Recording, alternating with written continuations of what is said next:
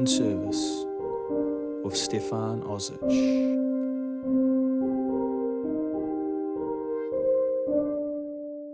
Hello, all. How are we going? Welcome back to another episode of the Living in Service podcast with myself, Stefan Ozic. So good to be back. I'm grateful to be back, and I'm glad you are back.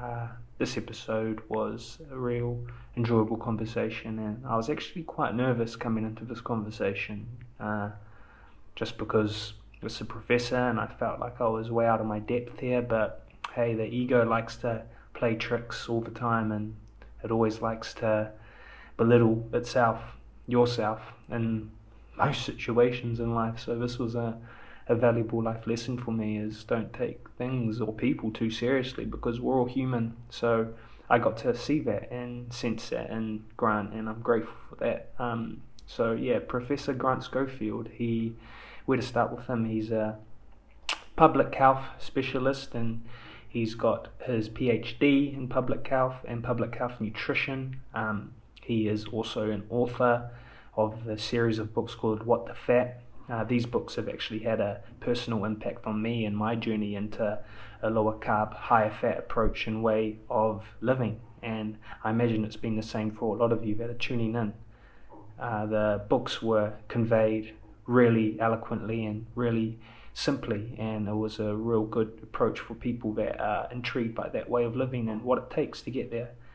Um, he also is a lecturer and he's actually started a company called PreKure. Prevention is Cure. It's a online form of education, a correspondent form of education. You could say it's kind of like a university. Uh, and it's been littered with a litany of professors, dietitians, doctors, and other experts in their fields to basically present a whole and holistic package of nutrition, the science of nutrition, health coaching, and all those areas. And in this time we're living in, I think that is incredibly important, and we get to touch on that. And we, in this conversation, we explore many things ranging from uh, basic dietary health, dietary eating hat, um, patterns, talk about metabolic health, metabolic dysfunction, talk about public health, talk about ketosis, talk about insulin, talk about insulin resistance, talk about organ functions, and an, a myriad of topics in that field. And I think this was a, a great conversation with those that are wishing and willing to try understand and explore more uh, what it means to live a more healthy and health conscious life. So, strap up all. Uh, thanks again to Grant Schofield for this conversation. I'm incredibly grateful and I look forward to more conversations that we can have. Peace and love and enjoy. Yeah, what do they actually mean? You know, you I agree, and there's probably that it's almost like sterile because yeah. it's like it's this binary approach that yeah. you become so familiar with, but then there's kind of no energy behind yeah. it. That's that's again why I think the power of having these um, face-to-face conversations. I try to do it. That, that's kind of my main focus with this is obviously like I want to be in the moment and do these conversations. Yeah, I'm also thinking long term too. How am I going to manage it when I want to have conversations with these other people? Am I going to have to travel and yeah. trying to find that kind of balance and approach to it? Um, well, Dr. Grant Schofield, correct? Professor, professor? yeah, prof- oh, professor's usually the yeah. usually Trump's doctor. Yeah, yeah, yeah. Well, thank you for taking the time. I really do appreciate you. Um, yeah, allowing and giving up your home. It's a beautiful home. Thanks. I really love the way that that is exposed. Yeah, this house lot. actually mostly burnt down, as it turns out. Oh wow! Um, four or five years ago, um, by accident, it flooded, and then the insurance company was fixing it up, and uh, their dehumidifying equipment caught on fire and set the whole house on fire. Jeez. And um, sort of gutted it from the inside out, so we had to muck around and try and you know, scrub off the soot and then you know repaint it and rejib it and you know, all the plasterboard and all that. So yeah. yeah. We don't really hear of that, eh? So the insurance company that's having a tentative uh, insurance and then they end up. Yeah, the insurance company set its own insured property on fire. so it was yours at that time as well? Or Yeah, was yeah. it the previous owners? yeah, yeah, that was yeah, us. Yeah, oh wow. yeah. The odds of that. Well, they seem to have cleaned it up really well. The white really. yeah, if someone's going to cause damage to your house, it must well be the insurance company Yeah, that yeah. insures it. Yeah, Who better, right? yeah, Well, yeah. Um, again, yeah, I appreciate this, uh, Grant. And well, yeah, is Grant okay? Is right Yeah, to say yeah. Grant? Yeah. Um, yeah. I basically stumbled across you from your books, um, and I must say they actually had a real impact on me and my outlook on nutrition and how you approach eating and the whole idea of having like a fasted window and eating intermittently. That was something that really kind of provoked me, and it was something that wasn't really ever addressed in the common sort of approach of dietary needs and diet and kind of the community approach. And you look at the Ministry of Health and their whole approach of eating, you know, you got your breakfast, lunch, dinner, and then Yeah. snacks in between. It's, it's probably not intentional from them, but it's kind of c- coming across that you always must be eating as a human being. Mm. Yet you delivered this idea that no, let's break it up and maybe we need less time to eat so we can, when we do eat, the food's going to be better assimilated and better utilized. yeah. Where Yeah. did that first start start for you? Like, how did you begin that journey in that whole field? Um, I suppose I, it's, it's interesting. I'd done more work with uh, low carbohydrate and keto type diets, and one of the surprising things to people when they get the refined processed foods, especially the sugars out, is that they find they're not so hungry, and often they just get busy and forget that it was lunchtime, and they're just fine, or they'd just get up and go to work and you know not eat till they got home, and they would be surprised again that they were fine which was definitely my experience, uh, having been an athlete that was always chomping down the carbs and sugar Mm. to no longer sort of have that, I guess, the the sort of biology of that idea called reactive hypoglycemia, where you uh, eat a lot of processed food, your blood sugar and insulin goes way up, and then it comes because you overproduce insulin, it, it crashes back down lower than it was. You know, the like sugar crash is the common term. And the reality is that virtually everyone goes through, well, I shouldn't say virtually everyone, but a lot of people in modern society spend their whole lives in, in this sort of cycle of reactive hypoglycemia. Their sugar's up, Mm. insulin's up, it's down lower. Now they're hungry and emotional.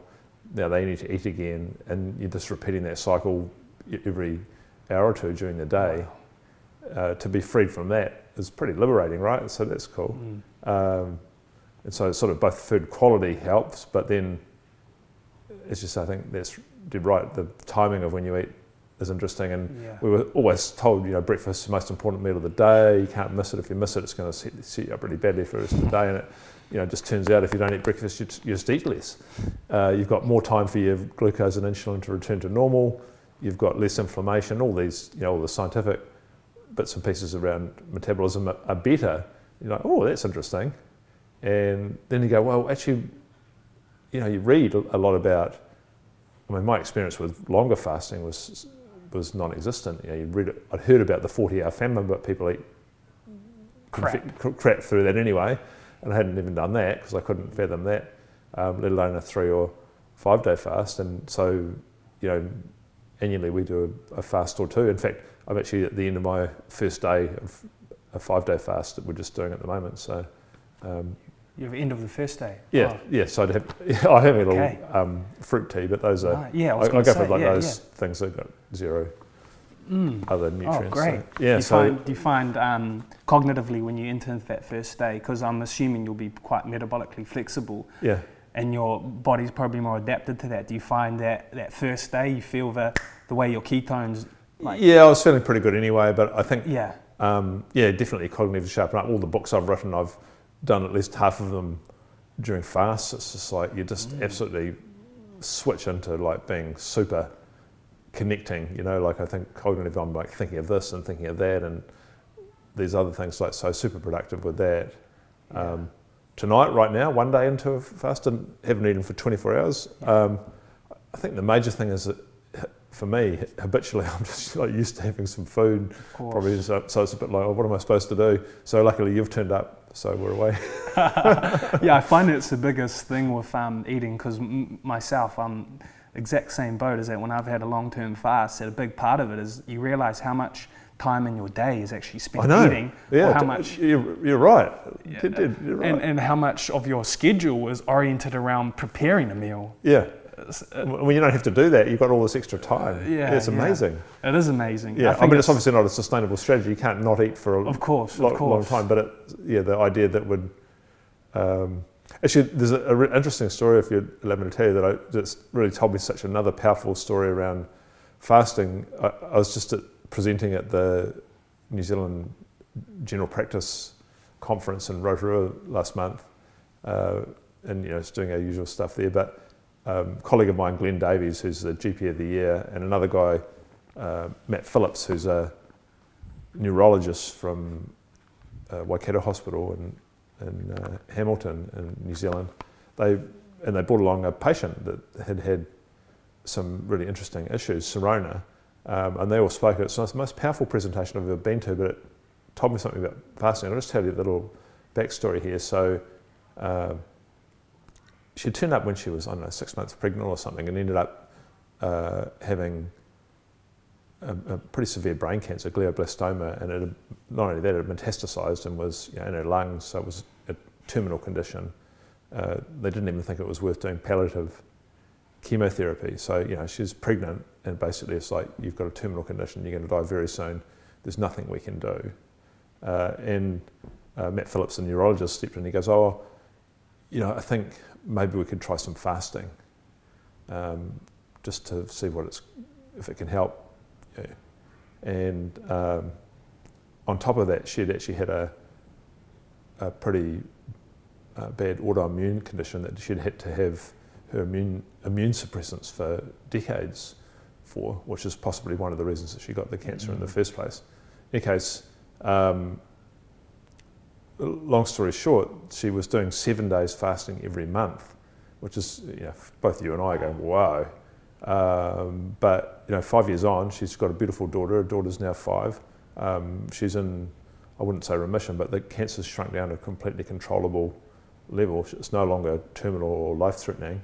Um, but what's interesting is that what she struggled with because of the fasting is that her immune system was now even more active and she'd have these flare ups of this autoimmune condition um, along the way. But I think even that's now sort of resolved itself. Mm. It's just, you know, it's just an amazingly powerful tool Yes. um, in this medicine uh, f- for how the immune system works and, you know, in this case in a cancer situation where it was, there was no other hope. Uh, yeah, just, it's really Mm. One of the more powerful things I've been to in recent times. I find that something that right there, the, the, you, you said a key word, it's a tool. yeah, And I think that's a big part of this, the whole allopathic model is that it's something that personally I've never been presented to me. Yeah. I imagine there would be a few. It sounds like this Glenn Davies GP, he would probably present it to his patients, Yes. but the idea of, hey, maybe, maybe don't eat um, one meal, miss a meal, I should Yeah. say, a day for the next two weeks, Yeah. and then come back to me. Yeah. It's, it seems like it's something that you can't really prescribe as a doctor because there's no money maybe behind it. I don't want to get too in the weeds Yeah, and I think, granular. I think it's, that's part of it, but I think it's also they, you know, I think people, people won't do it. I, I, I talk to a lot of doctors and I talk to, um, I'll give you another example. My dad, uh, who's several years on from having metastatic prostate cancer, you know, at one point I think I was counting 18 tumours in one lung. And, you know, I was talking to the, to the oncologist about this and going, you know, well, um, we're going to make some dietary changes. What do you think about that? And she's like, oh yeah, we'll just keep your energy, whatever you need to do to keep your energy levels up. And I was like, no, I won't be doing that. Mm. You know, we're going to be doing, you know, this other approach with some fasting and some keto stuff. And she's like, oh yeah. Anyway, um, one course of chemo completely resolved all the tumours, like in rem- complete remission. She couldn't believe it. Uh, and yeah, now she's going, oh yeah, Mm. I'm now telling everyone. But before that, that was just normal practices. Like, yeah, we'll just keep your energy levels up, which is not great advice. Yeah. Yeah. I think that's a big part of it, eh? And Yeah. I imagine the studies behind it. I assume it'll be becoming more frequent now, but I imagine that's the big part of that that scientific model is they need these studies, right? They need to be able to have these studies to be able to then forward that into like maybe their their meetings or however they go about, you know. Yeah. Although, although in saying that, you know, our work with just diabetes reversal, which is pretty simple, right? Like it's Yeah. a problem of eating too much carbohydrate for how your body can cope with it. Um, you restrict that severely. You can use fasting. You can use uh, low carb ways of eating. Yeah, you can reverse diabetes. You no longer have the diagnosis. You, you no longer Is that type one and type two? Or type two. Type two. Type two. Yeah. Um, I mean, the you know, the, there's heaps of published research on that Mm. um, including our own. But you know, I think there was a paper published in the American Journal of Clinical Nutrition last month, meta-analysis, so studies of the studies, you know, the amount of carbohydrate you restrict and your diabetic outcomes. And of course, the more you don't eat, the better you do because it's if you don't eat glucose, your blood glucose doesn't go up so much. um, but even then, in medicine, we still have trouble advancing that idea to give that as first line advice. First line advice is still uh, mainly futile uh, diabetic medication. Mm. So Yeah, and you're kind of at the mercy of the willingness of the patient because if they're not willing to make these dietary changes, because I imagine that would be a huge factor. Yeah, it's interesting how that's presented because that uh, Glenn Davies, who's the GP of the year in New Zealand at the moment, and then David Unwin in the UK, who does a lot of this work as well. When they they do quite well, they're like, look, there's a few different ways we can do it. I can give you some medication, you're going to get steadily worse, um, or we can change your diet and we can reverse this. Um, Wow. Obviously, that's a bit harder. What do you choose? And you know, so put like that, it's an interesting way for a doctor to put it right, and I think that's a much more sensible way to give health choices. Like, well, we can do this, we can do this. What's up to, over to you? Giving the power to the patient. Yeah, of course. Rather than because the word prescriptions are such a stupid word, right? It's like I decree that you take these things, which is the Mm. exact opposite way you try and get people to engage in healthy lives. It's Mm. not your decision; it's their thing, and they should weigh, weigh up the pluses and minuses of any treatment. Mm. Um, you know, anyone who's getting surgery or considering taking a drug or even thinking about fasting should go, well, what are the harms? What are the benefits? What, how do those play out for me? Mm. You know, I'm getting knee surgery. How many times has my surgeon done it? Is this, this is their first go at it? Uh, you know, like these are things you'd like to know. Yes. Um, and then you can make a decision. It's not, they shouldn't be telling, no medical person should be telling you what to do. They could tell you what the options are and what the possible harms and benefits. And there's always, I think that's the thing that I'm always thinking about, there's always harms and benefits, right? Mm. Um, They should kind of be the one that Yeah. lay out the risk benefit, the cost benefit, in a way you could say. yeah, but, but, they, but it could be completely, like, Yeah. if we, we could do a th- thought experiment now, right? So Yeah. um, let, let's do this together. We go, okay, um, Stefan, you know, I'm your treating physician, and you turn up, and I hey, Stefan, just it's good you're here because I've discovered this new medicine. Uh, you take this blue pill, and it adds ten years to your life, guaranteed, um, and those are going to be f- in good health. So you're getting ten quality health years. Um, you know, are you interested? And you, you might go, I don't know what you're going to say. What would you say? Well, I would like to know more. Okay, good, good question. And I I'm go, intrigued, but I'd like to know more. okay, well, yeah, it's, it's good you're asking more because actually, for some people, Yeah. um, in fact, there's a one in four chance that actually what could happen is you'll just drop dead on the spot. Wow. Um, and so, with that extra information, the harms and benefits, both you and I are going to go, nah, Yeah. nah, forget that. Yeah. Yeah, right. Um, but to that. But so my dad turned up with this metastatic prostate cancer at age 84. And the doctor says, look, you've got a 10 extra healthy years of life and one in four chance of dropping dead on the spot. He might actually go, ah, actually, you know what? It's pretty good odds. Mm. Because I'm more or less stuffed anyway, you know? Like, um, so I, I think the point of that thought experiment is that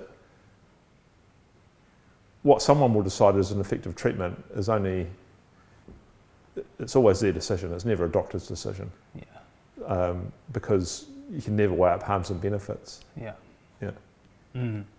I'd like to um, kind of go back a bit and almost kind of share more about your journey and your process of getting to where you are. And I'm aware of um, you did some work for the WHO and a big, big uh, aim for your intentions of working, it's a lot of um, public health, and you're Yep. kind of involved in that discipline. But prior to that, I'd like to kind of hear and have, allow the listener to kind of hear more about your story. You, you touched on athletic, your athletics. I'd like to hear more Oh, about yeah. that, and you know that whole process. Your Yeah, so I'd so where always. did it begin for Grant? Oh, I don't know, like, it, um, I don't know where to begin with this stuff, but I guess I guess more your interest in, yeah, in health. I, I, I suppose where- I, I'd been a When I was a kid at school, you know, like you're a kid, and then all of a sudden you're at high school and you, you start to think more about what actually life's about. Um, and strangely, I think it was mainly because I just read books when I was a kid. I was just like really good at school. Um, and so I would get like A's and you know whatever the grades were back then. I'd do really well. That was fine, um, and I was sort of curious about the world. Um, but then I got into sports, and I didn't really do any study. Didn't do that. I was like one of those kids. I, I did my sports at school. I did rugby and rowing, and you know, that just took up all my time. And uh, so as a consequence of that, I actually didn't do very well at the end of school. I was you know just barely getting through because I didn't actually really go to school which was stupid. I never really understood that. So um, ended up going to uni and sort of same thing, you know, badgered my way through the first year, not very good. Uh, and then I enrolled in physiology and psychology, and I thought they were really interesting. I turned up, I didn't even take notes. I just s- listened and asked questions, and you know, was really engaged in the material. And I, what was the impetus of that? Where did I that don't know, I just, Just- thought, it, thought it'd be cool. intrigue? Yeah, I thought, oh, that'd be interesting. That sounds Yeah. like it would be cool. Starts Yeah. with P, I don't know.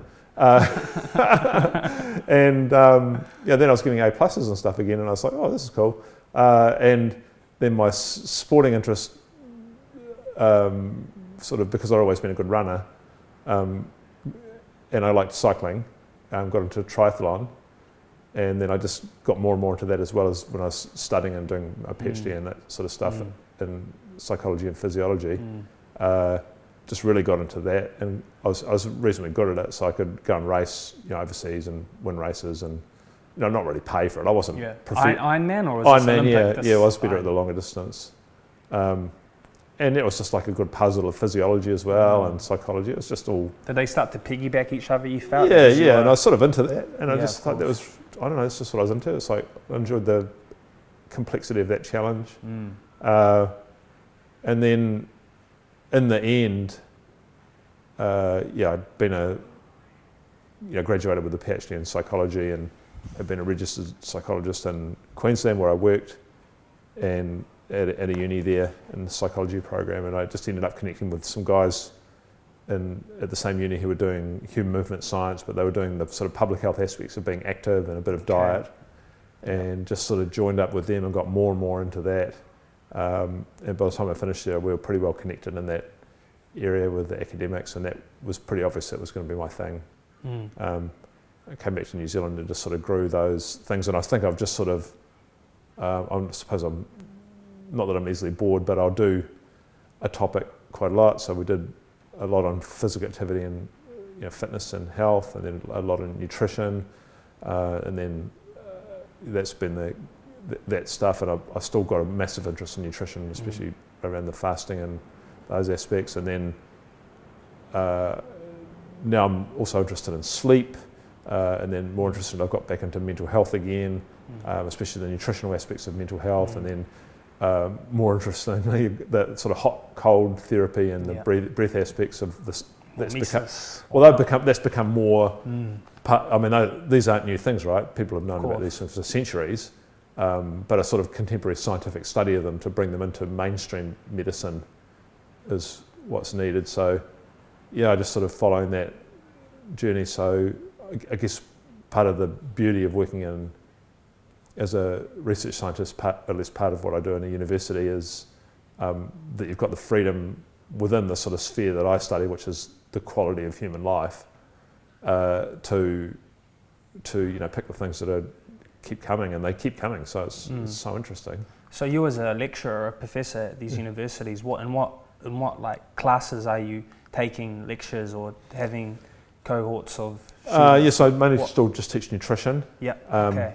and but then I will take on because we get masters and PhD thesis students, so someone will want to specifically study other things. So I'll still do stuff um, beyond that in physical activity and health. I'll do stuff. I've got a PhD student, Jeff, uh, past food studying sleep uh, and, and, sleep quality and quantity. I've got um, you know people doing mental health and um, all the different lifestyle treatment Mm. work. So I'll sort of pick up those thesis students on those areas that we can um, work with. And you know, often it's just not me. There'll be a team doing stuff, or there'll be another supervisor. I've got another project at the moment funded by Movember International, the men's health charity with Fire and Emergency New Zealand, looking at uh, some of the psychological aspects of trauma and how you mitigate those. So Wow. this, it, Wow, it's cool. You get a lot to do, but I but I like I don't know I like I, I really at least I feel I thrive. I'm not sure if other people feel I'm thriving doing it, but Yeah. uh, by by taking lots of disciplines and you know like, Amalgamating them in a way. yeah amalgamating them because Mm. there's so much to learn. Like you know something you learn in uh, well, a good example, something you learn in exercise science that you talked about earlier, that metabolic flexibility. That's really a lab-based measurement for athletes. Uh, you know, it's got such good application to general diet and health and well-being.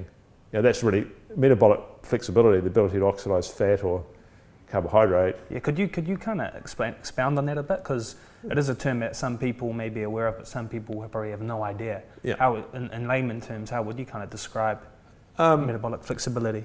well, probably it's easier just to figure out how you measure it. So Mm. um, you, you'll either have someone on a, a treadmill or a stationary bike, and you have them all rigged up.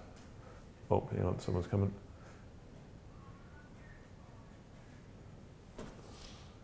Oh. Um, oh, so, so, so this metabolic fle- flexibility, it's probably easier to figure out how you do it. It's like you have someone rigged up on a treadmill or a, a, a stationary bike, and they've got a, a, a gas mask on, that tube's coming to, to a, a, a thing called online gas analysis. So it's, it's Okay. it's really measuring their expired carbon dioxide and oxygen, which is all technical, but in real terms, what that just allows you to figure out is um, how much fat are they oxidizing for fuel Mm. and how much carbohydrate are they oxidizing for fuel. And the idea is that that should change.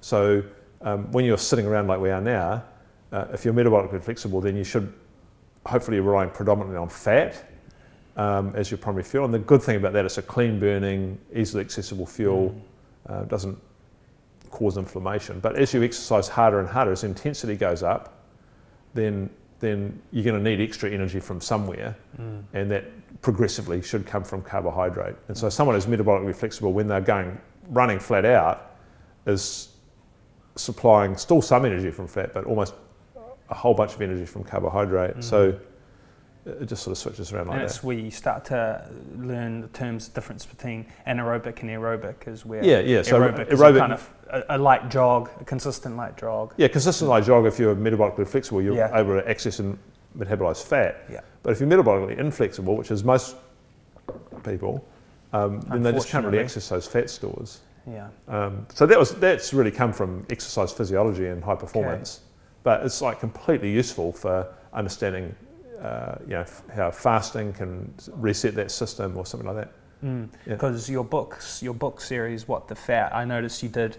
You almost did like a practical application version where you've kind of got like guidelines and how people can, when it comes from the eating plan, then you've got the actual book itself, which is introducing people to low carb, high fat. Then you've Yeah. got the sports edition one, and then you've got the cookbook edition one. Oh yeah. I read the sports edition one, and I love how you really expound on that, and you talk highly of the importance for endurance athletes, especially of the important, um, the utility of a high fat approach and how that works.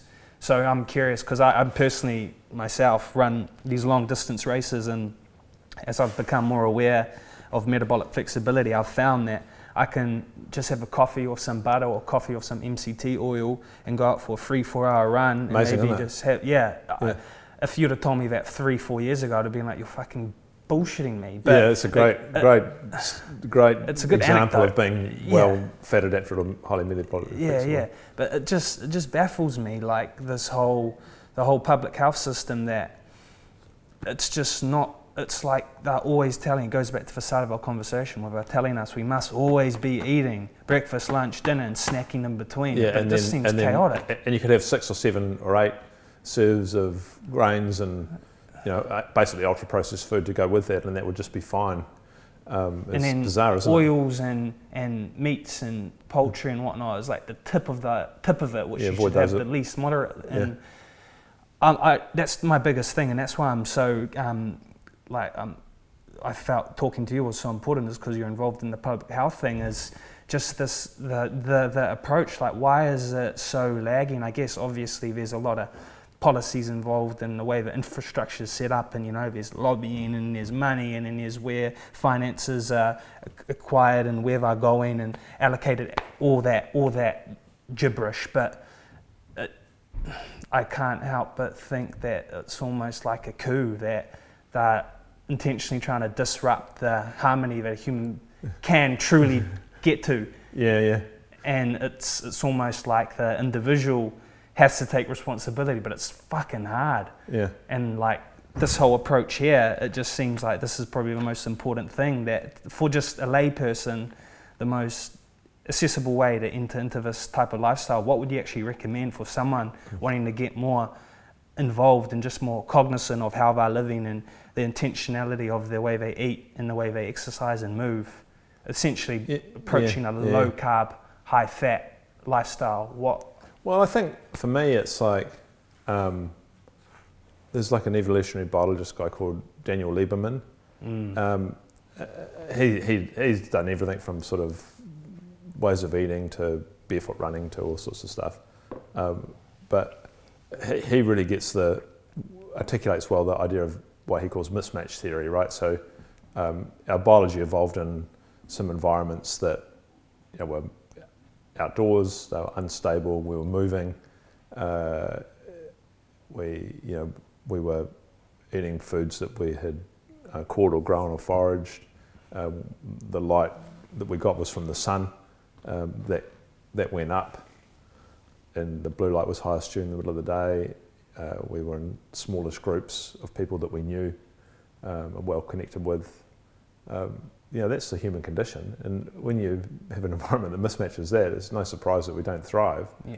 And so, you know, in food, they talk about it's really easy to understand when you talk about ultra processed food. So, you know, it's in a packet, it doesn't resemble anything that humans have eaten for virtually the entire time they've been on the planet. I think we recognise pretty clearly that that's probably not going to end that well. Yeah. Um, but you could, I suppose, then think about the ultra processed life, which is actually so much more than that. It's, it's, it's where we sit all day hunching over a computer, we um, are exposed to artificial light during the day and night.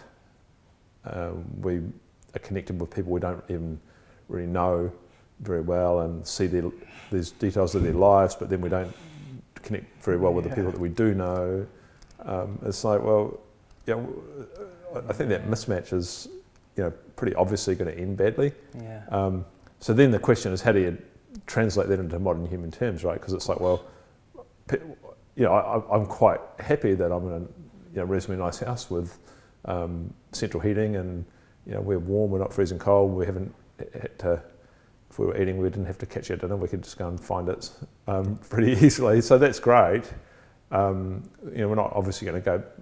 Eight billion people aren't going to go back to living in hunter-gathering situations. So, so there's got to have to be some adaptation of that that people can, can understand and try and live with. And that's really the challenge that I'm trying to embark on. How do you try and mimic Yes. things that are closer to our biology? And I think those sort of whole food diets that are low in ultra processed food and therefore low in carbohydrates a good place. Not eating mimics that. Fasting, Mm. um, you know, getting out of your comfort zone temperature wise. So that's I'm a real fan of cold and hot um, for the discomfort that they provide. Um, you know, with discomfort comes comfort, right? Mm. uh, and yeah, something that mimics the sort of movement that humans have done. So, you know, a lot of easy movement during the day that accidentally happens would be a good way. Uh, some occasional stuff where it's a, a lot harder. Um, and for some of us, like I, a lot of people go to me, oh, I don't think all the endurance stuff you do is that good for you, but man, it's good for my mind. Um, Absolutely. I find it really great to be out in nature, um, which I suppose you do as well if you're doing those sorts of runs. yeah. Um, so, yeah, the trick for modern humans is to understand that we don't match, and if you don't match, it's not going to end well. You're going to have a poorer quality and quantity of life. So how do you attempt to match in a world that doesn't resemble what we used to live in? Yes. Yeah. So uh, uh, what comes up is just you, you almost you have to if you do want to live a long and happy life that's strong and vital, not Mm. not not dying long.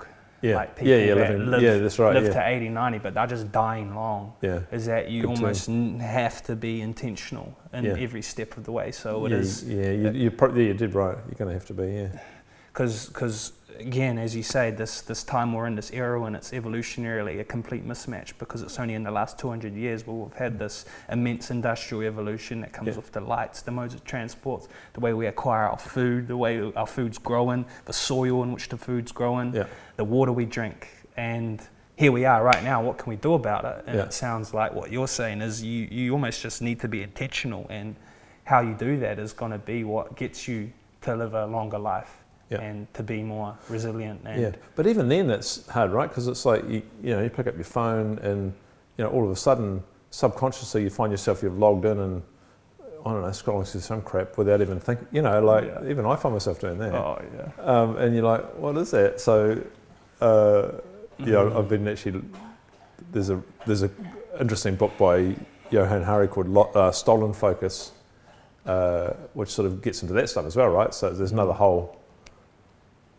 Even with intentionality, there's other people intentionally trying to have a to pull you. Yeah.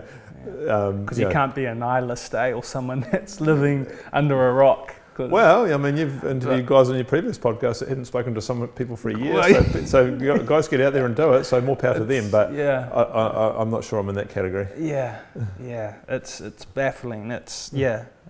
Yeah. Trying to trying to um, navigate it is kind of the biggest joy, but it's also the scariest prospect of being a human in this day Yeah. and age. Is Yeah, that- I suppose you can't not navigate it though, right? Yeah, But then, yeah. uh, in truth, we see most people are not navigating it. yeah, absolutely. Uh, Yeah. One thing I just wanted to pick up on that you said earlier, I think that, you know, is anyone trying to steal this from us? Yes, absolutely. That's what big tech, that's what big pharma and big food do. They steal this stuff from us. They're, they're stealing your intention. I, um, I don't know if you use this being doing your endurance stuff, but there's an app called Strava, which Yeah. you can just I've- upload your stuff for. Yeah. Um, Yeah. But I pay for the subscription, and when you and it's, when you when you're not the commodity, um, I reckon the use of that's a completely different thing than something like Facebook or Instagram or those sorts of things. Yeah, when it's free, you're the product. you're the That's what they product, but I'm not yeah. the product, Mm. um, and it's a good service actually. Yeah. Like I can. Um, a small number of friends on there. We just see what each other do, Yeah, and we yeah. can and it uploads my stuff, keeps a record of it. Yeah, I, I'll have I- I like have it. to follow you anyway yeah, yeah, yeah. So Yeah. um, you know what I mean? Like it's a good product because it's not stealing you in the same Of way. You're not sold as the commodity. No one advertises to you. yeah. I just pay my 99 bucks a year. Yeah. Yeah. Uh, so kind of kind of juggling the utility of being in the modern era while still trying to keep it in that kind of pastime. Yeah, Yeah, yeah. yeah, Um, so with the public health uh, area, um, something that I've seen, and it just it makes me like, I don't know how it gets passed, but again, it's probably there's deep, deep um, ways that the whole structure of it is is approached and presented. But health star ratings, like oh yeah, in New Zealand, for those listening, we have base. Well, probably be better off if you explain it if you're in public health. But basically, products um, on, on shelves, generally processed packaged products, they have this metric. It's like a star rating of five stars, and is basically rating the health status of this product. Yet I'm seeing products like Primo packed with 40, 50 grams of sugar getting with four. stabilizers and preser- and there's four stars, four and a half stars, up and goes. You know, I'm not I'm not trying to stomp on these companies that are producing these products, but I'm just trying to push back and say, well, where do we draw the line? You've got a water, bottle of water that says five health stars. I'm like, oh, that's great. Okay, that makes sense. But then, Nah, because um, there's there's there's the carbonated water, which had a little bit of sodium in it, gets two and a half stars. So you've got like actual water what? um, getting two and a half stars, and you've got like ultra processed, um, high sugar, uh, you know, breakfast Above cereals. that. Yeah, way above that. So, so where, where, what is how's that even determined? Well, I mean, first of all, let's look who does this. So, um, the Ministry of Health in New Zealand and, and the equivalents of Australia have collaborated. Um, not they don't collaborate to do this. It's the ministries of primary industries, so primary production. Okay. So it's the food processing arms that are doing it. So you know, you wonder why the Ministry of Primary Industries is giving uh, its you know health rating endorsement, Yeah. and so then they've, I think you know, basically they've been hoodwinked by a conglomerate of Nestle, Sanitarium, and you know the other big food uh, companies to you know hide the fact that these. I mean, it's just a disgrace that they um, penalise particularly fat and salt as nutrients to worry about and don't do much about sugar. So you can end up with something like Up and Go, which has the same sugar by volume as Coca Cola, but it's got some added fortified minerals and vitamins, some um, soluble fi- soluble fibre, which does next to nothing anyway. Mineral-rich food. yeah, and so it's just basically ultra processed liquid junk food, and you know it's getting four and a half stars. So it's endorsed as a health food. As I say, you've got bottled water getting two and a half stars, and something like butter would get half a star if they um, did it. So yeah, it's just I mean it, that that sort of system's so openly perverse. Um, I, I, I've been saying for a decade that the emperor's naked there, not wearing any clothes whatsoever Yeah. you know, let's just call that out. It's Yeah. so ridiculous. Um, yeah. How But that come? shows you the power of the food industry. That, that's it, right? Yeah. Yeah. Yeah. Yeah. I, I yeah, it's something that I, as I became more aware of and more intentional with how I was living, I started to kind of look at packaging and look at ingredients, and never do I ever see a um, processed food that doesn't have at least like ten ingredients in it, and that, that kind of became my my um, metric to see if ever I see a product. Well, generally I don't ever get pro- processed foods, but if I'm feeling Yeah. peckish, like I'm feeling like something like it's a date nut, like that Tom and Luke company, they produce these beautiful like dried nut balls, and they're actually kind of okay. But Yeah. I, I generally when I try to break down what I'm wanting to select, I look at the ingredients list. If I Yeah. if I can make it out like within a glance, Yeah. yeah, I might look at it more. But if I can't, I just put it back on the shelf. But Yeah, a lot of a lot of the time, people's awareness, I think it ties back again into the intentionality that it's not something they pay attention to. Yeah, and I suppose, you know, I think some dietitians and nutrition people have been saying this for a while now, and I tend to agree with it. If you know, a basic selection criteria wasn't to look at anything on ingredients, just going like it's in a packet, bad luck. Um, you know, if it's if it's sort of food that doesn't need to go in a packet, then you know perhaps that's what I should be eating. Um, although in saying that, I mean, even that's sort of got out of hand. I can go to the supermarket now and a cucumber's even wrapped up in plastic. So you know who knows. But Everything's getting packaged up. Yeah, now. everything's getting packaged. Yeah. Um, you brought up a term earlier, and I've touched on this in a previous podcast, but I'd love to for you to kind of reiterate it. Is this idea of insulin resistance, and the you could almost say it's a, it's the it's a true epidemic across the world. And firstly, how do you, how can you actually describe insulin and what it means to be insulin resistance, and how this ties in with metabolic dysfunction and ties in with you know heart disease, where it ties in with all these multitudes of chronic diseases. How how does this one mechanism here? How does that function? What is yeah, it? it's a great question. That's like um, I'm keen to answer that. Yeah. Uh, yeah, there's sort of several facets to that. I suppose the first thing is that I think it was originally wrongly described. It's like uh, this, you know, insulin is a hormone produced by the pancreas. Um, you know, primary job is to um, regulate sugar in the blood so it doesn't get too high, um, and it'll take it away and push it, uh, open up glucose receptors on the cell wall, and, and that glucose is free to move into cells if it's needed for energy.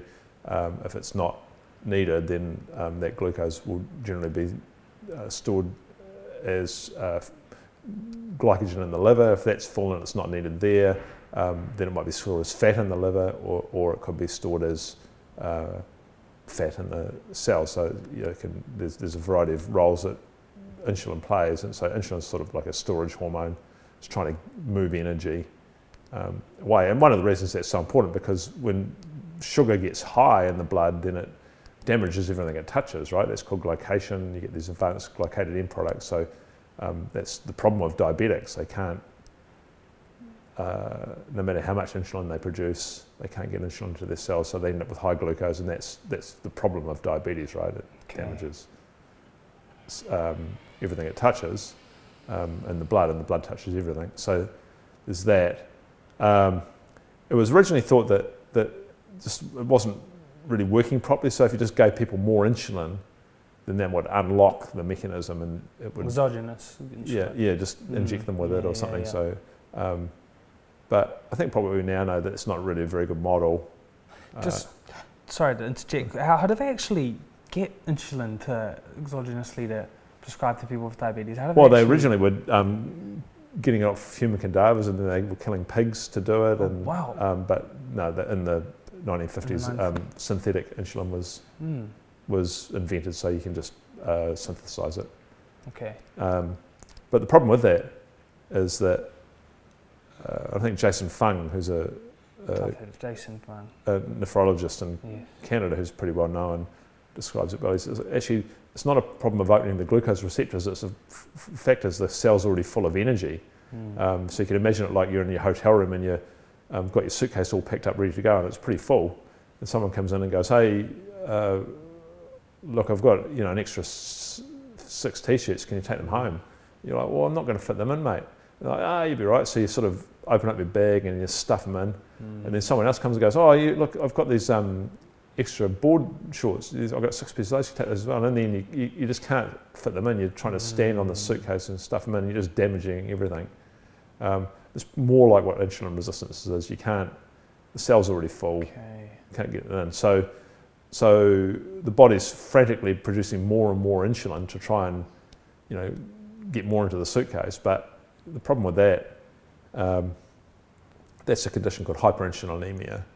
Um, so high insulin, and high insulin, um, I would say is probably you know, a pretty prevalent condition that is pretty silent because the problem with insulin, it's a growth hormone, it's inflammatory, it's storage, so you're gradually putting on weight, your blood, blood pressure is gradually going up.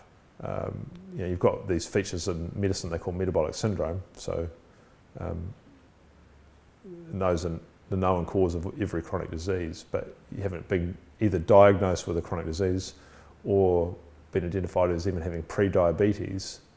Uh, and we've done quite a lot of work in that area actually. That uh, one of my PhD students now, Dr. Catherine Crofts, managed to track down an old guy in Chicago called uh, Joseph Kraft, who was a pathologist, and he'd been he'd been giving people glucose drinks and measuring their response in their blood of insulin um, over five hours since the 1970s, and uh, he had some 15,000 of these test results, and he was describing a condition he was calling, uh, what do you call it, diabetes in situ.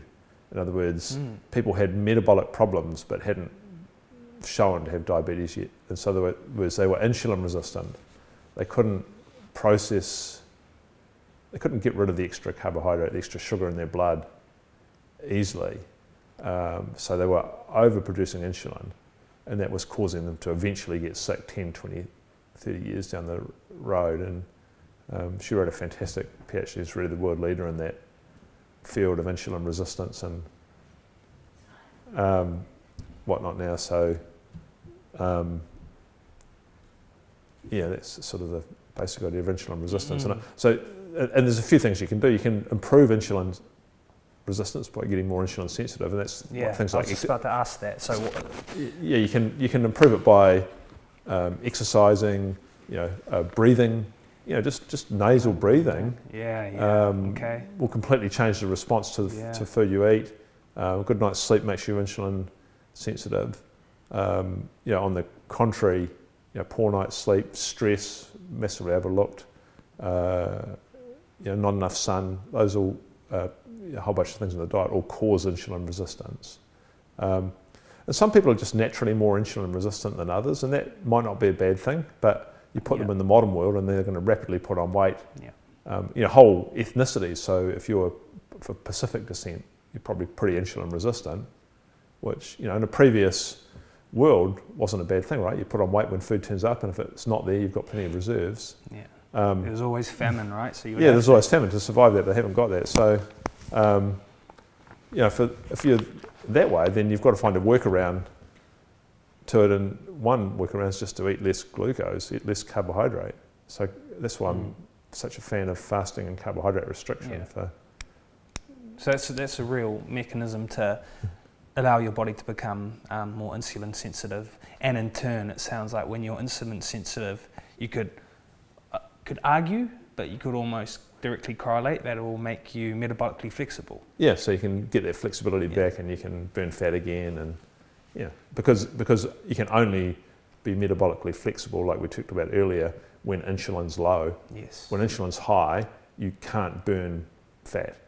Because you've got too much, essentially, glycogen circulating in your Yeah, you've got glucose, you're trying to get rid of it. yeah, so that's your priority. Yeah. So that's the, that, that's the sort of biology underneath all that, right?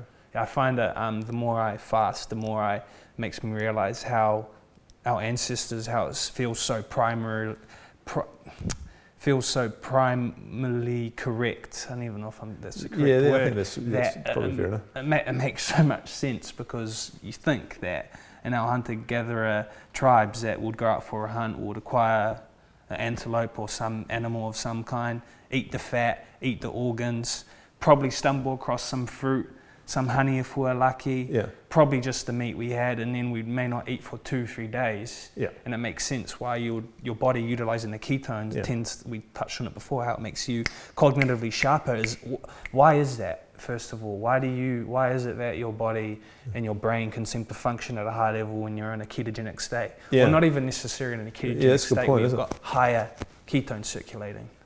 Yeah, I've been thinking about that a lot because it's like, yeah, you, you cognitively to improve, and I suppose it makes sense to be sharp when you're um, unfed, not stupid.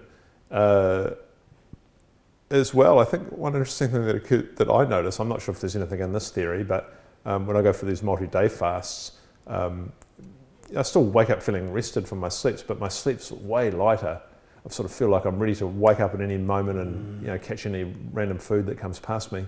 Um, Which is an interesting anecdote. I, I have the exact same experience because I've got this watch. I t- take it off airplane mode, Yeah. people, when I sleep because I don't want the extra EMFs. But I notice that when I'm not fasting versus when I do a long term fast, the way my heart rate happens to lower and stabilize, but the Yeah. depth of my sleep. Yeah, That makes so much sense that you're probably ready to pounce. yeah, yeah. That, well, that's my theory. I'm not sure if there's any you know way of testing that scientifically, but it sounds reasonable. Eh? So, if, so on, on that note, when it comes to like, um, say you've got like a hypothesis and you want to um, do a study on a certain cohort and you've got a presenter and want, like, what's the first process when it comes to like beginning a study? Like, what is the first like stages to get there? Because for me, Ah, yeah, yeah, I I read I read um, scientific journals and some papers, and in some some of the hypotheses, and well, the abstracts to be specific. yeah. I'm like, how did this even get to the end point? But Yeah. I, I, I'm never really sure as to how that process is. Is there a lot of like, Well, I've got no idea how other people do it, but I'll tell you how I do it. yeah, Um, is I'll find some new idea. It might be interesting that's on a podcast, or someone's doing it, or um, yeah, it's just seems like a good idea. Um, it's usually the opposite of what people have been doing. Like, oh yeah, okay, I've heard about fasting. Well, I'm going to do that, or you know, I'm going to cut out this. I'm going to try this. I'm going to try this type of exercise. I just do it on myself um, and see what happens. So that's you've got to start always start Yeah. there, right? yeah, and then I'll generally screw it up, um, and you know go, oh yeah, we need to do this, not that. So I'll refine it a bit over a month or two, and then I'll try and generally convince a few other people to do it that I know, you know, like my older kids or my wife or I don't know, just other friends I know or athletes I Mm. coach. I try and Mm. convince them to do it and see what happens there Mm. and that's sort of interesting and I'll do more reading about it. So that's the sort of first stage. And most people are curious enough, many people are curious enough about the world to do that sort of research, right? You don't need to go to the ethics committee, you don't need to be a professor, you're just trying it, see what happens. Um, and then you go, okay, well actually I wonder what would happen if we studied this a bit further and we, you know, we're a bit more robust about studying this. So I might um, do a sort of feasibility type study. So it doesn't really cost anything. Um, you might get a master's student onto it or uh, something like that. Feasibility. So is that whether or not it's like a plausible Yeah, case? can, will people even do it? Okay. Um, and you know what happens when you do it. What measures would you use that are going to be robust around it? You know, are we going to measure heart rate variability? Are we going to measure mood? Are we going to, you know, put devices on to measure uh, activity? Are we going to, how are we going to take photos of the food? So that's another, thing to do. And then you go, okay, so I'm going to now. I'm, I'm, I'm prepared to do a big study on this where I actually, you know, randomise people to this group or that group, and that's going to require actually like a fair bit of money. Mm. And so then I'd try and It's um, committee board. Is that usually how? Oh, so hang on. So, that, so that, that will go to like say the Health Research Council in New Zealand or something to Okay. you know you try and get some money out of them. So we've just got a big study funded there, or you might have someone else be involved in funding that. And then when you've even, when you've got that, then you've still got to actually go to the ethics review board, and they've got to go, oh yeah, you can Mm. do that because it's like you can't just randomly Of course. do stuff to people. Um, they've got to consent, and there's you know sort of conditions around doing that properly Yeah. and storing the data and um, that. So you know it's actually quite a long Yeah. process. By the time that actually turns into a scientific paper published in a good journal, um, can be years. Well, it is years down the And track. needs to be peer reviewed, right, for it to be published. Yeah, well, peer review is an interesting thing, isn't it? Because it's like um, often the part of that it goes to the boys' club, and the people who already had that idea agree with it, and the people who, you know, we, we had a lot of trouble with our low carb and fasting stuff when we were first publishing it because they didn't want to publish it, but Mm.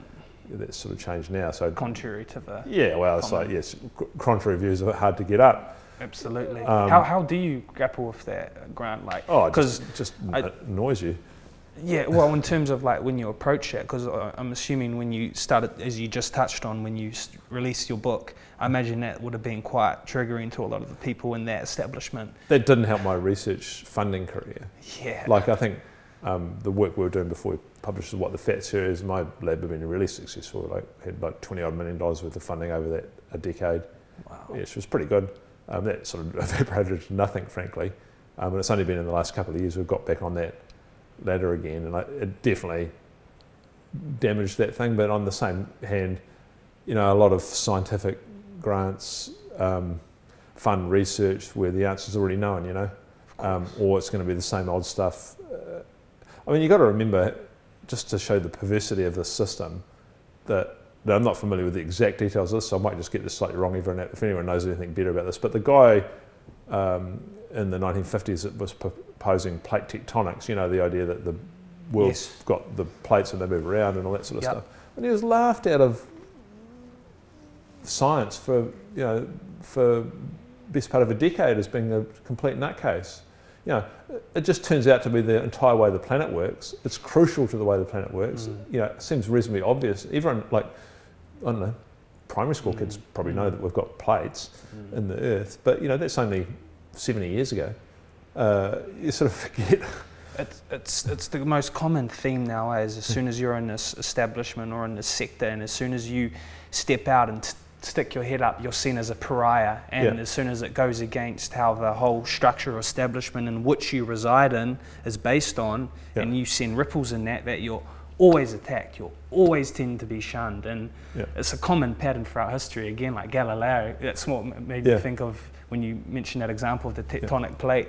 Um, founder, I guess, or the one that realised it existed. That same Yeah. thing with Galileo. You know, he was deemed a heretic and essentially killed. Yeah, yeah, exactly. Fast forward, what, 100 years, 200 years, and now it's like, well, you could tell someone now, and we were like, we're not at the centre of the universe, and everyone's like, yeah, I know, but 400 years ago. Well, I, I, tell you one thing that was interesting. I was ended up watching one of these, you know, like you stream stuff to your TV. I got this. I was watching this. I think it was on Disney. This show called Genius, which is really the story of Albert Einstein. Um, and it's a fabulous little series. You know, it's just really following his life. Um, but yeah, I mean, he theory of relativity, and all this stuff, and he's just laughed out of the place. It's like the guy's nah, crazy. Then it turns out he's like the smartest scientist of all time, um, and they, then he's in the club. Um, but I suppose the most interesting thing that people don't realise about Einstein, you know, towards the end of his life, um, you know, there's all the new theories that actually superseded his, the string theory and all that, and he was like, nah, they're all wrong. So he, you know, even Einstein, as great as he was, ended up okay, fell victim to that, fell victim to his own dissonance at the end of it. You know, like Mm. so. You know, these aren't new things, of course. but then we're constantly surprised by them and then horribly frustrated. You know, maybe maybe they're worse now. Like I've, I've sort of a little bit disillusioned with the role that a university has in society. Like I think, especially over that COVID time you sort of go, well, you're just an outreach arm of the government now. Um, you know, historically, scientists never agree on anything.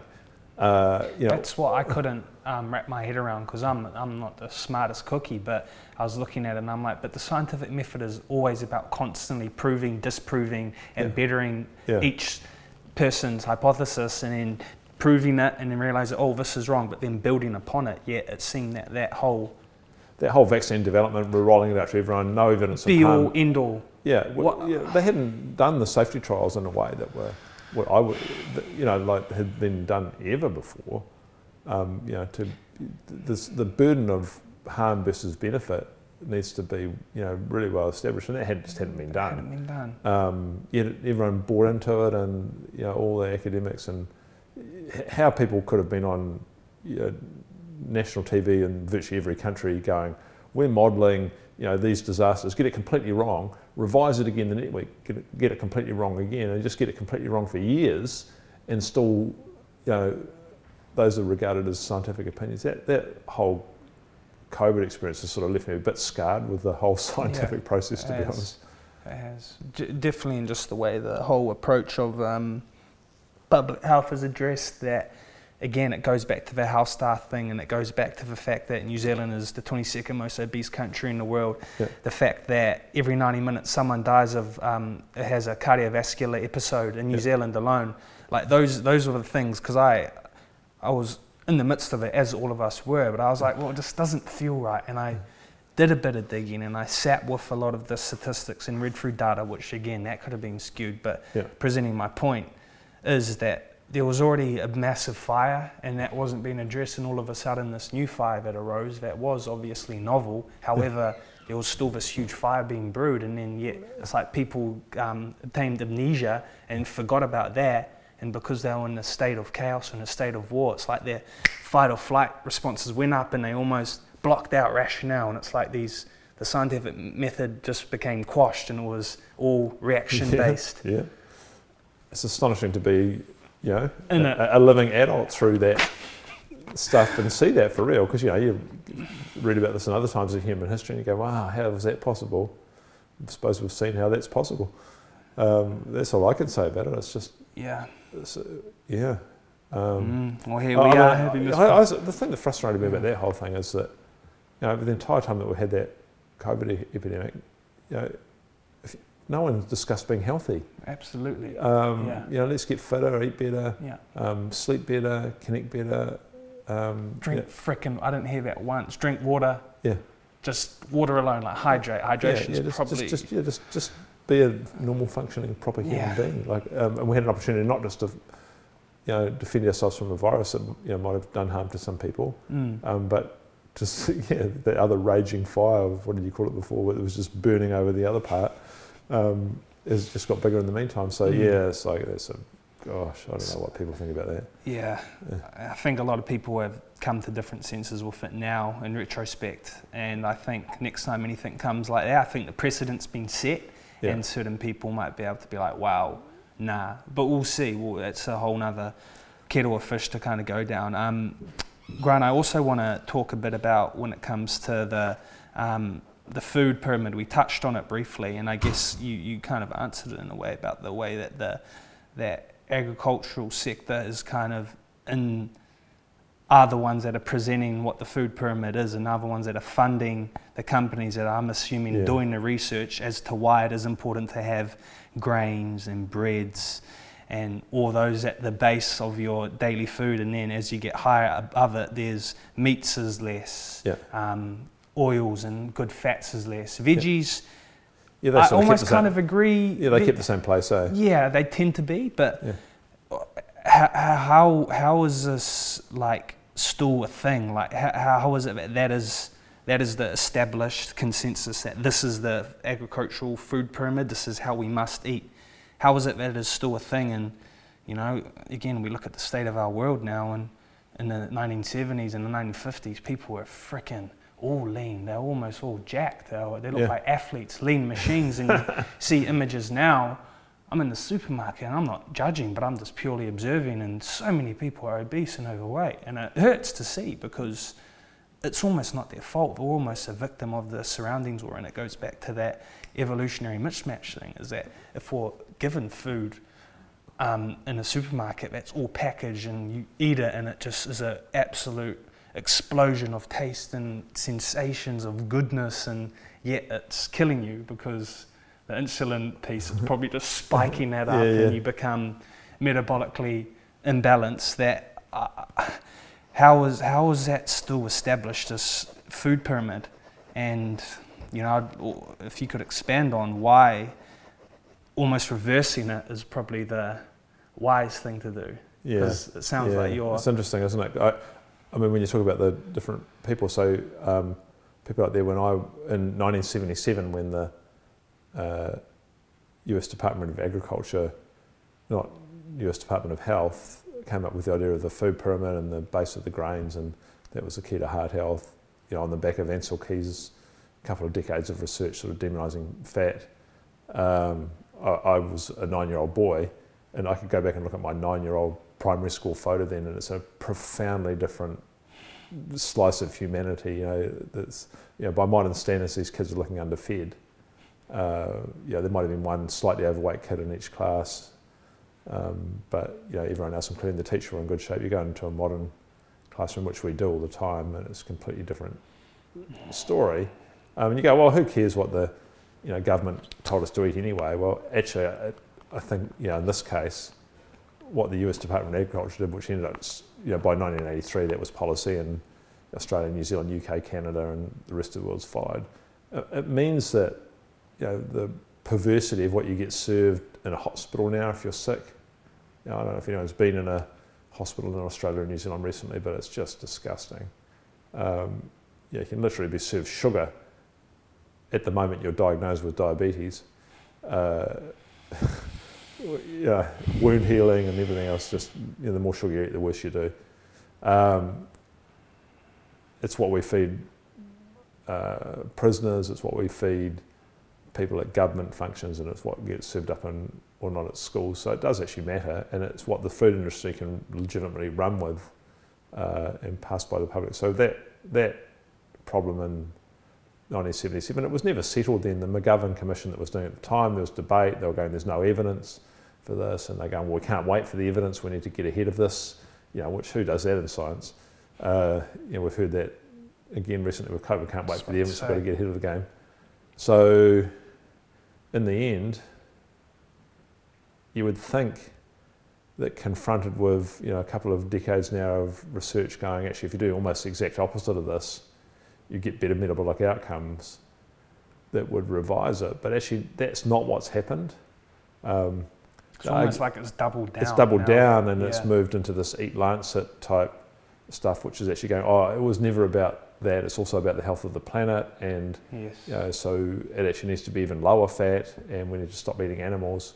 And I, and I do agree with the way that we treat and farm animals is pretty shit, and I don't condone that. But you can't monocrop either agriculture. You've got to have to have some sort of combination of Mm. animal and biodiversity. Five, right? farming that regenerative agriculture, I'm a Mm. big fan of. Mm. I'm, I'm certainly not an expert in it, but Mm. um, that type of way of thinking is, I mean, it seems obvious morphologically and functionally that humans are omnivorous, and Yes. uh, so, you know, and ultra processed food is that is the is the problem, but yet we've doubled down on guidelines that are talking about animals as the problem, and I just find that you know why aren't we talking about ultra processed food?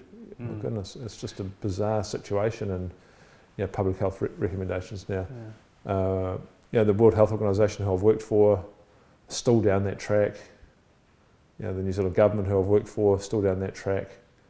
It's just, yes, heartbreaking. Why, why is there this im- immense demoniza- demonization on um, meat consumption? Like, is, is it the fact that um, there is the the idea that it's it's the cause of climate change, and now that's becoming a whole tool of leverage? No, well, what all the argument? leverage, but I think Yeah. it goes, definitely goes back further than that, I reckon. Yeah, I agree. Yeah.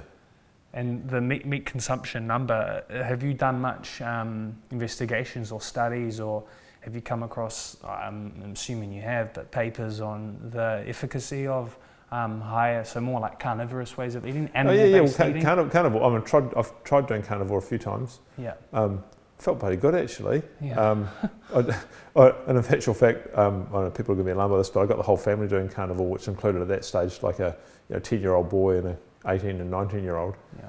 Um, uh, and the interesting thing about that is they were you know tending towards junk food as kids of that age do. yes. Um, it's hard not to in this yeah, climate. put, put, put them on the carnivore diet, and then they came back from the carnivore diet after a couple of weeks, going, "Oh, we were a bit bored with just eating meat," and so they were like the idea of vegetables and that were like, "Oh, cool."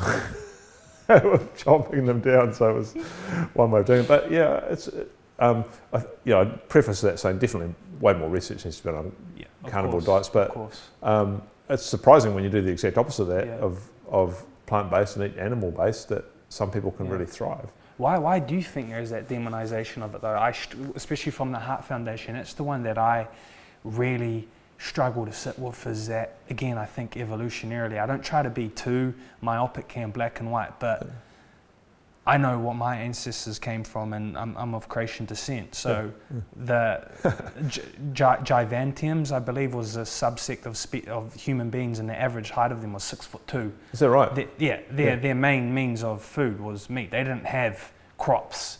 Yeah. They, they maybe hunted some seafood and they probably stumbled across berries and honey, but Yeah. vegetables wasn't part of the equation and they would have just been having meat. And they were big. thriving. And they were thriving, exactly. They're all generally six foot Yeah. two. That in itself says a lot about 60,000 years Yeah. ago. And like, again, that demonization of this meat and the fact that it's um, got this correlation to heart disease. And then as I dug deeper into the weeds of it, that they're looking, they're doing these um, baseline studies of studying the area of people or a subgroup of, they're basically doing these meta analyses and they're looking at people's, um, like, it's kind of like those general, um, those general, oh, what do you call the, the words left my, left my, when you do those general kind of like, uh, freaking global like uh, data sheets where you're you're marking whether or not you eat meat or you're marking yeah. whether or not you're a vegetarian, mark you like those Yeah, yeah. analyses analyses and they lumped being a meat eater into having a higher risk of uh, cancer, higher risk of heart disease. But then as you got deeper into it, you realize that they're basically correlating these people that are most likely smokers, drinkers, eat processed foods, they, and Yeah, the meat more, they more risky behaviours, more car accidents. Exactly, yeah. and the meat the meat they're eating is McDonald's meat or it's hamburger meat. Yeah. But then they don't differentiate the healthy user bias whether people that are more risk averse and live a more health conscious lives tend to be more plant based, tend to do more yoga, they tend to not drink, they tend to not do risky activities, and that there's like this. They've kind of like morphed it all together and they've made all this data muddy. Well, especially when you had 50 years of recommendations to eat, not eat it. Yeah. Um, So- I suppose. I suppose. I think. Um, you know, the reality is that the American Dietetics Situation uh, Association, so you know, where dietitians as a profession came from, uh, and then the roots of the Seventh Day Adventist Church and the religious stuff is an important anti-meat lobby. Um, you know, that's not supposition or conspiracy. That's just a fact, um, because they felt that uh, eating meat invigorated you and gave you impure sexual thoughts. Um, you know, well, um, those, that writing is clear. You can go and look at that historically, um, and they're still acting in that way. Um, so there's that fact, and then I think Keys, Ansel Keys with his fat Yeah. and saturated fat research, really put the nail in the coffin for that. And you know, there's just powerful forces around that. So, like, uh, but I, in some ways, you know, like people, um, like I like animals. I don't want yeah, to suffer and kill them, and of course. um, perhaps if I have to go and kill every single animal, um, then I wouldn't eat so much meat. But um, on the other hand, if you look at our evolution legacy, it's a different thing. So we did and have done that, and that's part of that cycle of life. Yet we've somehow got it. you know, you look, look at what they do in the states where they the feedlot Mm. um, cows. Um, you look at what we would do in this country with the way we farm pigs and chickens. It's pretty disgusting. yeah, Um, Mm. absolutely. and you know, I don't really support that, frankly yeah. um, as the answer to not eat any animals, I don't think you're going to thrive as a human doing that. It's very black and white and reductionist, I find. Yeah. Um, so the, the Ansel Keys um, piece, that's that's a study I'd been aware of, and that was kind of what you said. The that was the tipping point in the whole fat phobia around when was it? The 80s, you, you said. I think it was probably Okay. Keys was more like um, late 50s because remember Yeah. Keys Ansel Keys actually his interesting background is that he, he in during the Second World War he did a couple of things.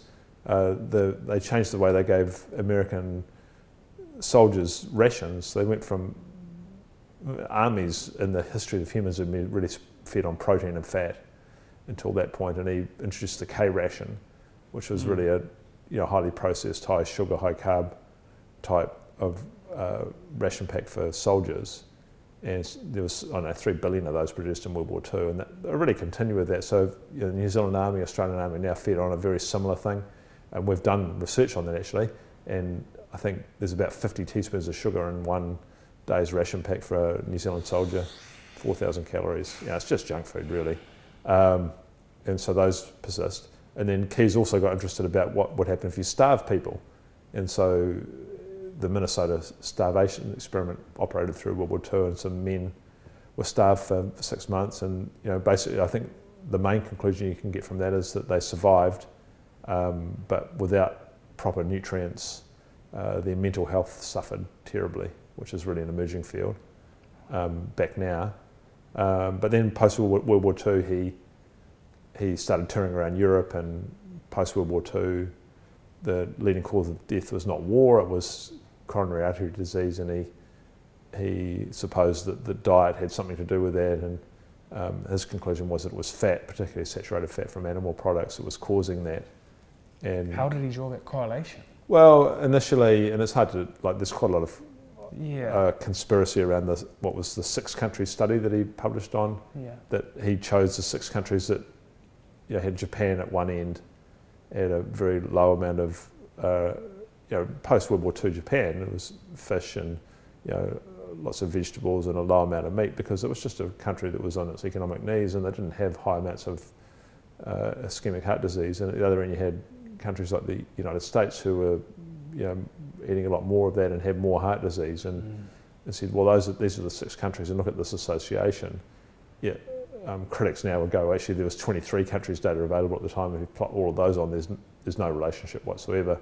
And you know, if you took something like modern Europe, um, then you see the countries that have the most fat intake and saturated fat intake actually have the lowest heart disease, and the ones uh, like the sort of Eastern Bloc countries that Mm. have the lowest intake and the highest polyunsaturated intake have the highest heart Mm. disease. So you know, it's really a bit of a fraud. Okay, so he's approaching it like correlation as opposed to causation. Yeah, yeah, well, he that's drew his- yeah, yeah, yeah. And well, then his lipid hypothesis was that eating animal fat raises your cholesterol, which it does, and um, because cholesterol is, you know, in some populations associated with more heart disease, then the fat must cause the heart disease, which is sort of a bridge too far scientifically, really. What's the function of cholesterol? Um, so it's not really well cholesterol. The way they're talking about cholesterol isn't even cholesterol; yeah, it's yeah, lipoproteins. Mm. Um, but cholesterol is one of so lipoproteins are sort of a vessel that that transport uh, nutrients around the body. Yeah. They mainly contain uh, fat, triglycerides, which can be used for energy, and they drop them off around the body when they're exported from the liver. And they also contain cholesterol, which is a, a product that's essential for for the function of every cell in the body. They, you need cholesterol to build the cell wall, um, and Mm. you need you know, that's this sort of lipid bilayer. And so, yeah, it's really an essential um, part of that, rather than being a cause of heart disease, in my opinion. Mm. Yeah. Yeah, it's, it's fascinating stuff. I always like to think of cholesterol as kind of like Hmm. it's kind of like the the carpet between you and the cold concrete floor. It's of immense necessity, and it's, if it's around everywhere, you're tend to going to have a smoother, pro, smoother yeah, I mean the trouble know? with cholesterol is this when when you develop atherosclerotic plaques, you know, so Yeah. like these these foam cells that turn into macrophage from macrophages into plaques in the arteries and the arteries and yeah. blood vessels and stuff, which are the cause of heart disease. Um, then cholesterol accumulates there. Um, you know, not as, and some people will say it's a little like accusing, uh, going, well, whenever there's a fire around the city, we see firemen there um, because you know, firemen come to put the fires out, and cholesterol comes to fix up the inflammation and damage. Um, so it's not really so much the cause, but it's, it's certainly involved in the process. Mm. Okay. I'd love to. Um, yeah, I don't want to take too much of your time, Grant. I That's appreciate. cool. Having a good chat. I'm enjoying it. What Yeah, awesome. Well, I'm glad. I want to. I'd like to talk um, more about now where you're going forward with you. you being a professor, that, that side of your things, Yeah. and I'd love to talk about PreKure. Yeah. Um, prevention is cure. We're, we're kind of riffing on how a cool name it is, Mm. yeah, but cool. if you could expound on that a bit more and like explain to the listener and like what it would be, what's involved if you are, if anyone is interested in kind of pursuing and going down this path of more, you could say it's a bit more intentionality, but Yeah. also wanting to educate oneself, but also at the same time educating the the community, you know. Yeah, I Mm. suppose I, um, one of the frustrating things about doing research is that it you know, often doesn't turn into any sort of practice. Um, and so across all of my interests, that's I sort of felt disappointed about that. You know, since I started doing this stuff, we've got fatter, sicker, less fit, eat a worse diet, got more diabetic. So it's like, well, what impact are you actually having? Mm. Um, and so, you know, one of those things that I felt was important to be able to do something like that. So PreKure has been involved with that. So I've done a bunch of things over the years with PreKure, but I think there's sort of 14 of us health professionals and academics that started it up, and it's been you know, primarily about advocating for that idea of prevention is cure, that you know, fitness is medicine, food's medicine, sleep's medicine, friends are medicine. You know, those primary treatments are being forgotten. So we've done a bunch of, you know, of challenges and things over the years with that. But um, in the end, um, we felt that one of the missing pieces in the health system were that you could train people up um, who are passionate about that sort of thing um, to either be health coaches, uh, which has become really a, quite a increasingly key part of the health system um, because, you know, for one, our general practice and uh, nurse workforce is aging and retiring, and we can expect, you know, half of them to be not here in 10 years because they're retired um, and we're not able to replace them. Uh, so they're becoming an increasingly important part of that. And then I've sort of gone on to do, so we, we've trained and accredited health coaches, got the Australia New Zealand National Association of that going as well to sort of um, oversee the fact that we're going to do this properly. And yeah, that sort of flourished in Australia as well. We're in Australia, but there's other providers in Australia. And then I've sort of gone on with this idea of advanced learning there, which is I teach the certificate in advanced nutrition, which is really health coaching, but with you know, more focus on nutrition. And I sort of felt I could do a better job of that there than I could at the university. Yeah, 'Cause because we, get, we just can be the- fast moving and flexible with of it. You know? Yeah, and then um, more recently we've launched our mental health coaching, which sort of fits into that mental health space because I've been really frustrated with mental health. Um, about you know, sort of the bottomless pit that is, and then just having people that I know that have ended up with poor mental health and they're complete, they can't access a psychologist, you know, you got to wait nine months, um, they don't do a very good job anyway. Well, that's not universally true, but some, often they don't. Um, and yeah, so that sort of whole health coaching thing's really exploded. And then, you know, in the end, I suppose I think of workforce development and health isn't going to be, yeah, we need doctors, that's great, but can we train them in this type of medicine? So we'll have doctors coming along and doing the courses as well, or Mm. other health professionals, nurses, and that sort of thing. So yeah, it's been PreKure is a great journey. Uh, How could people find it if they were? um, so PreKure with a com. So PreKure is with a K for cure. P R E K U R E dot com. Um, and yeah, there's a bunch of free stuff on there as well as the the courses themselves and Mm. you know, a variety of entry points. But yeah, I just um, I'm really proud of what part I've played. I'm the chief scientist here, not the chief runner of the organisation. There's plenty of other people way better than me at that stuff. Um, so you know, my job's really just to make sure what we're doing is um, not just cutting edge, but uh, hopefully bleeding edge. Um, you know, we review all our curriculum every two years on all our courses. Um, you know, compare that to what we do at uni. So I'm just, you know, constantly trying to improve what we Mm. can um, help people get, and you can do it quickly without all the bureaucracy and the bullshit of. You know, I, I don't want to say unis too much, but because I work for one still, but you know, what other organisation um, has its staff parked right at the front, but the customers fend for themselves down the road, you know, whilst accumulating a, a debt that, you know, one of the only unforgivable debts in society is your Mm. student loan, Mm. um, and you know, basically live in poverty while they're studying. I mean, Mm. it's an obscene situation. Mm. Yeah, it's an obscene model. Yeah. It's kind of just become the norm. Yeah, Yeah. exactly. And oh, you have to Mm. go through that to actually become an adult, really. Uh, So to kind of echo your own words, is you're well-being focused and you're focused on disease prevention, just to kind of synthesize. Is yeah, well, if you're going to live, a- live a life, you might as well ha- Yeah, might as well be full of healthy, healthy life. absolutely. Yeah. So for those listening, just to kind of present a simplified and digestible and, and uh, um, technique and approach that you can grasp, what would be like the most important steps to start that journey? Or if you're already on the journey, just to kind of reiterate the importance of what to continue to do, what, how would you approach that? Oh, for me or for everyone else, I don't know. hey, I'm assuming for you, you're wanting to live the most health oriented and Yeah, way. So, yeah. I mean, I think but for yeah. the listener, you Yeah, I mean the the you know I just like being fit. Fitness is medicine. Like that's Yeah. that's the first thing for me. If you're not physically fit, um, even if your diet's good, it's like good luck with that.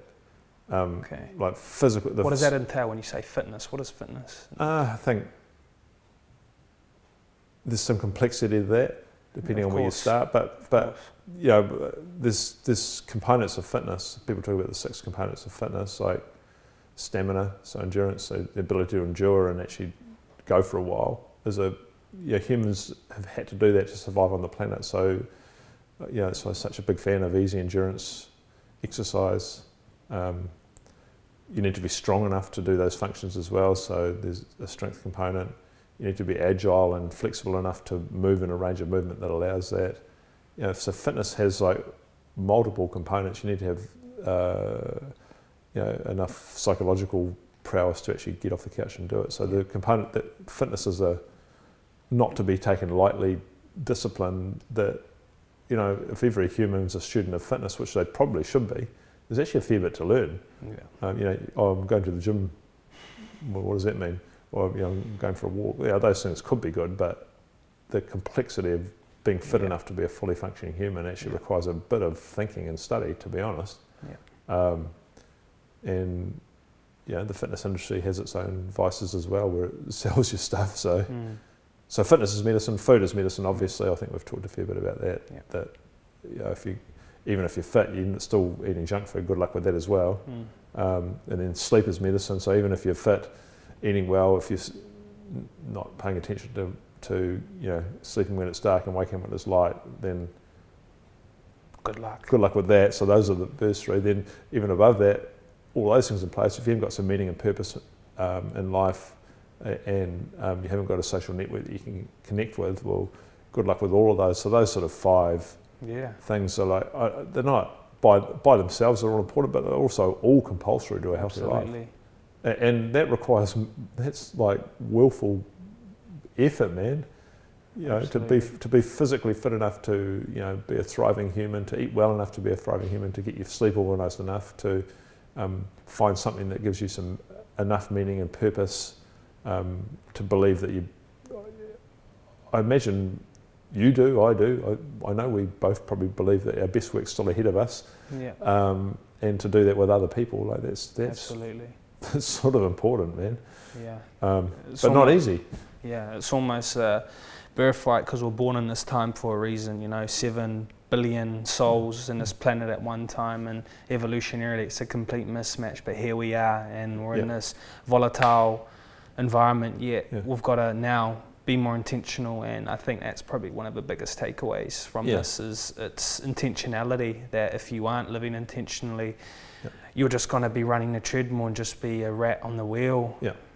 And be a good gift to like leave the world in a slightly better place than, than you started, right? That would be cool because like not everyone's done that in, in the history of humans. To be fair, um, so to be able to do that would be that's a that would be a cool thing to be able to achieve. I don't know if you know, Yeah. either you or me are going to get there, but hopefully. It's a true. That's what this whole podcast is about: living in Yeah, right. service. I'm truly trying to leave something behind that may have even just a, a minutia of a percent of a difference on the way the world is, and I am I'm gonna die happy. And Yeah, and, and rather than the other side, which has been destructive to it. yeah, absolutely. Yeah. Absolutely. Um, and for anyone wanting to find your books and whatnot, where would they find? Yeah, there's just what the fat box.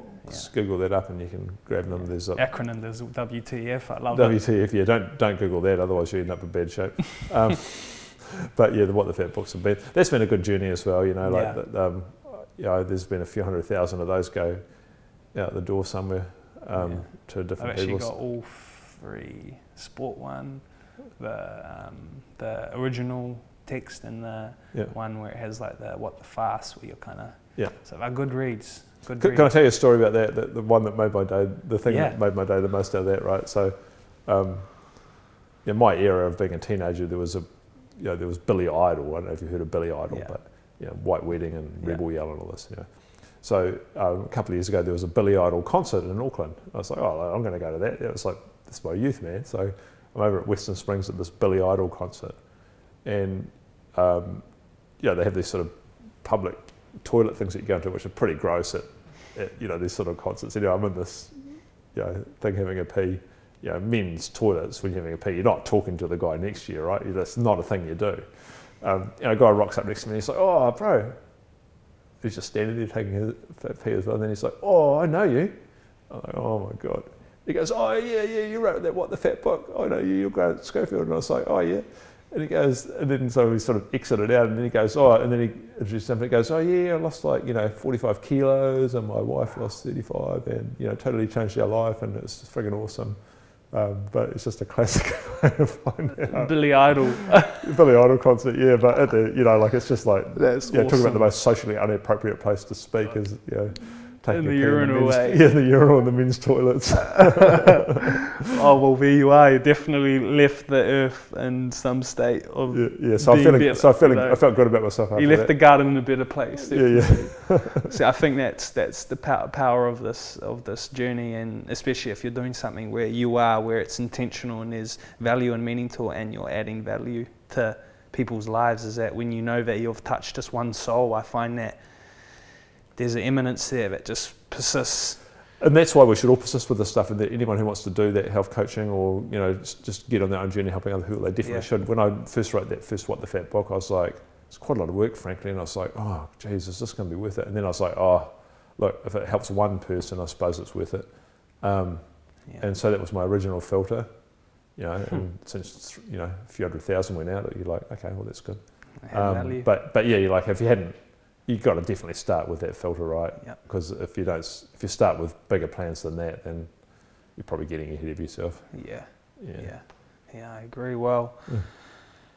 Professor, um, I thank you for your time, and that was a good, good, good timing of that message. Um, yeah, and I appreciate it again. Appreciate you um, giving up your time in your home. But I think this, yeah, I hope, I think all this podcast will start to um, rattle a few people's brains because it's important that we're having this conversation now, and we touched on it in this whole um, COVID climate now. That I think it's more now more than ever that people need to start taking ownership of their health. Yeah, you can reach out to people around you and above you, go to doctors, yes, but it needs to start with you and you having the willingness to want to change. Because if you don't want to change, then no change is going to happen. No, and then your life's going to be worse. Yeah. so who who the fuck wants that? Yeah. Really? And so you could have a great life, but it actually requires some attention. yeah. Um, and the hard bits make the good bits worthwhile. So yeah, Yeah. yeah. No, beautiful. Yeah. Thanks, Stefan. It's been good. yeah. Thanks a lot. How did we go? Family? How was that conversation? What did you think? What did you feel? What came up? Were a lot of questions answered for you? Listening back to it, I realized that there was a lot of stones unturned, and I felt that we could go deeper into so many areas that we touched on in this conversation. So I'm kind of leaving that in the air and hoping that Grant and I can sit down again and discuss deeper, um, more from the approach of implementing for a higher fat, lower carb way of living for athletes and for people that are wishing to actually live a healthier life and be healthier, to explain more of the mechanisms and how it is you do that. So I'm glad this conversation was put out there because I feel it sets a foundation that we can build upon. Grant and I, he's already got so much work out there, and we did touch on that, so I'll include that in the links uh, for the What the Fat books. Um, he's got a few different volumes, one that's just the general. Uh, cover of what, what a low carb, high fat diet means. Uh, he's got a sports edition that's aimed at athletes and their, their experience with a lower carb, high fat way of living. And there's also a cookbook uh, which you can use to actually implement and utilize these approaches into your daily life. So, for anyone listening, just in that felt this conversation resonated, just reach out. Let me know what, what you thought. Let me know what you felt. Let me know what came up. If you feel willing to reach out to Grant, please do so. I'm sure he'll be willing to want to talk and learn more from you. If there's something that you wish to know more that he maybe hasn't explored, he'll be more than grateful to maybe consider that. And for all other queries, just message me. And if you're feeling you want to support this podcast, please do so uh, through Apple Podcasts or Spotify or social media, whatever uh, avenue you wish to proceed with. It'll just really help to boost this um, podcast that I've begun, I've started, and all out to get to more listeners and will feed that algorithm in the in the better direction I wish it to go. So if you could do that, I would be extremely grateful. So to all listening, may you live fruitfully, live meaningfully, and live in service. Until next time, keep well. I love you all.